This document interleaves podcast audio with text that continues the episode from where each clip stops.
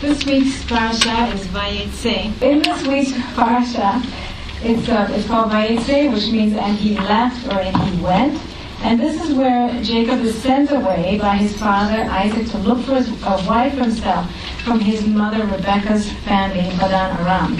As he heads out towards Haran, he spends the night in a certain place, and in a dream he sees a ladder from earth to heaven, and uh, angels ascending and ascending on it. And, and Adonai at the top of the ladder confirms the Abrahamic covenant to Jacob. When he wakes up, Jacob builds an altar in that place he calls it Beit El, the house of God. He continues to travel and ends up at a well where he meets Rachel, the daughter of Lavan. This is not the only well meeting that um, leads to marriage. Eliezer, earlier, he found Isaac's wife at the well. Moses in Exodus finds Zipporah, his future wife, at, at the well.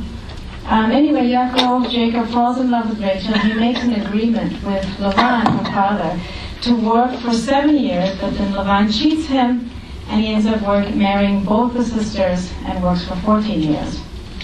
The two sisters are always rivaling against one another, and despite trouble at home, Jacob prospers at Laban's house. His family grows, he uh, becomes wealthy, Lavan becomes more wealthy, and when it comes time to part ways with Lavan, Lavan tries to cheat him of his wages. But Jacob has learned some things about animal husbandry over the years of shepherding and knows how to breed strong sheep. So between his own skill and God's blessing, he ends up with a very strong herd. To the very end, Lavan is intimidated by Jacob. He mistrusts, mistrusts Jacob's successes. He still feels like he should not only be wary of Jacob, Jacob but actually try to outwit him in, if possible. Lavan is actually perhaps one of the most crooked characters in the book of Genesis. If he speaks, he's very likely lying. He has no regard for his two daughters. He has no regard for his 11 grandsons. And um, despite all that, Jacob is still blessed. In the book of Genesis, Jacob plays a significant role and occupies 25 of the 50 chapters of Genesis. Both Jewish and Christian commentators uh, tend to critique Jacob as a, as a deceiver, and you often hear that in, these, in the chapters of this parsha, Jacob is getting what he deserves for having deceived his family. But really, nowhere in the Bible do we see that assessment. Jacob has a reputation for being a cheat primarily because his brother Esau calls him rightly named and calls him a supplanter. Um, what is God's perspective of Jacob? From the womb in Genesis 25, God has separated Jacob for himself. He tells Rebekah, the mother, that the older would serve the younger. He is named Yaakov from the word Akev, meaning heel, by his parents, not by God. The Bible describes Jacob as a mild man, an ish tam, a man of completion, a, compl- a man of wholeness, a homebody, not a self-driven cheat. When Jacob buys Esau's birthright with stew, the Bible says that Esau despised his birthright. It doesn't say, thus Jacob tricked him. when Jacob stole his brother's blessing, his mother put him up to it. He was actually reluctant. He even realizes that he risks incurring a curse if he's found out. But he does as, as his mother tells him. Jacob heads to Padan Aram because his parents sent him.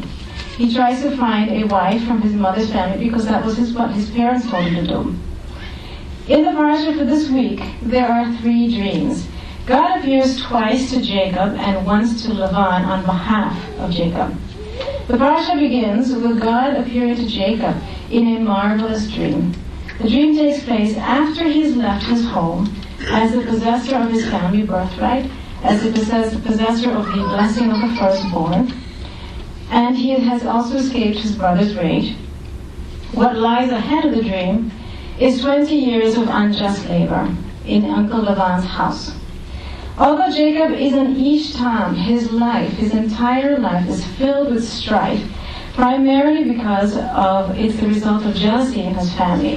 His brother, his mother, his uncle, his two wives, his sons. In the dream of the ladder to heaven, with angels ascending and descending, God chooses to reveal himself to Jacob in a very unique and glorious way. It's prophetic not only regarding Jacob's future children that were still yet to be born, but his future physical and spiritual descendants for thousands of years. Jacob is assured that God will be with him, and he has also been given a glimpse into the glories of heaven and the future glory that is yet in store for even us. In the second dream, God reminds Jacob of his special relationship established at Bethel, and that he's blessed in the presence of his enemies, something the people of Israel were to experience for the rest of their history. They would always have enemies that are trying to malign them, reframe, redefine all their successes. When Jacob leaves Laban in haste with his family as God told him to do, Laban catches up to him and says, Why are you fleeing? Laban has actually influenced our view of what Jacob did, because we've come to believe that he was fleeing Laban. But it was God who told him to get out. Jacob said, when, he, when Laban catches up to him, Jacob said, God saw my misery and the toil of my hands, and last night he became the judge. That was God's perspective. Jacob is a great example for us. He holds up under injustice, under being the victim of false dealings. He endures harsh, harsh conditions for 20 years. He steadily plods along without a chance for release in sight. And then he leaves Laban only because God told him to do it. The patriarchs had to wait and wait and wait some more for God's promises to actually come to pass. They were ordinary people with ordinary foibles, but they demonstrated extraordinary faith and patience with God and God's ways. As a result, they were found worthy of bearing the line for the future Messiah of the world and imparting blessing over generations for thousands of years to come. Please follow along as I read Genesis 28, 10 to 15.